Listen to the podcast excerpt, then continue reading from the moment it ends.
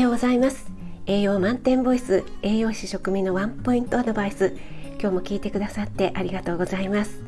日々の食材を一つピックアップして栄養について短めにお話ししています。お出かけ前の支度中移動中に耳だけ傾けていただけると嬉しいです。夜は今まで通り簡単聞くレシピ食品の効果効能について放送しています。はい、今日の食材はピーマンです。昨日の料理ライブのナポリタンでピーマンを使ったのでちょっとねピーマンのお話をしたいと思います。ピーマンは唐辛子の仲間で品種改良によって辛みをなくして大型にしたものなんですね。そう言われれば形が似てますよね。で、えー、ピーマンはレモンと同じくらいのビタミン C が含まれています。通常ビタミン C は熱にとっても弱いんですがピーマンに含まれるビタミン C は加熱しても壊れにくいっていうね特徴を持っているところがとっても嬉しいところですよね。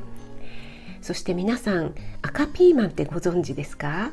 パプリカではなくピーマンで赤いやつなんですがあれはですねピーマンが完熟したものなんですね。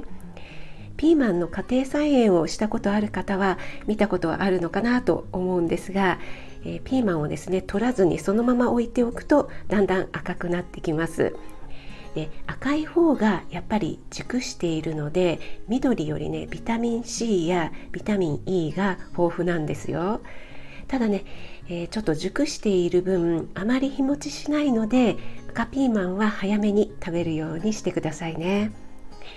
あなたが美味しく食べて美しく健康になれる第一歩を全力で応援します。フォローいいね押していただけると嬉しいです。